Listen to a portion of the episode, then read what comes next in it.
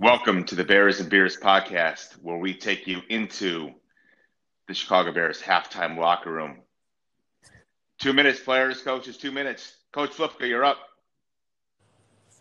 Okay, Walker here. So, so towards the end of the first half, the Bears, uh, the Bears got got going with what I was anticipating coming into halftime, talking about getting the play action going.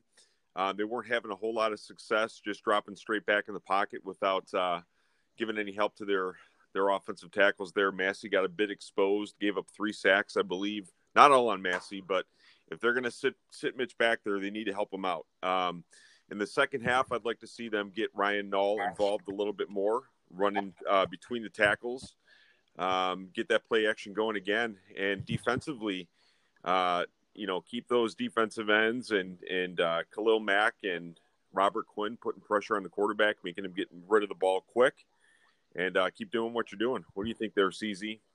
I agree. Uh, I think the play action pass is huge. I talked about it in the pregame show, um, and it's looked huge back there. When we've done the play action, Mitch has had time in the pocket.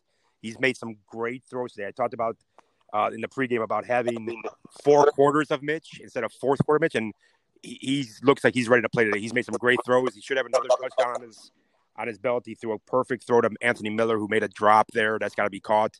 Um, but as far as offensive adjustments, what I'm looking for is to see the Bears come out and, and do what they did in the first half. Don't need to make many changes. Um, you know, keep the play action going. Maybe take a couple more shots down the field. Um, and and I'm I'm liking the way Patterson's running the ball between the tackles. I think I'm going to stick with him a little bit more. And defensively, um, we look aggressive, man. The, the, DBs are coming up and making tackles on the running backs.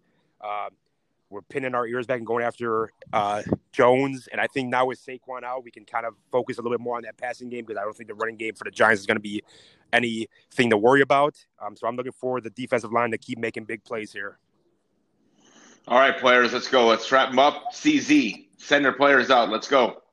All right, Bears, here's what we need. Okay. You you dominated the first half. We only have 17 points on the board. We could have had a few more. We dominated on both sides of the ball. It's time to get out there, keep kicking ass, send these Giants home with their tails between their legs, and let's get to 2 and 0. Let's get this done, boys.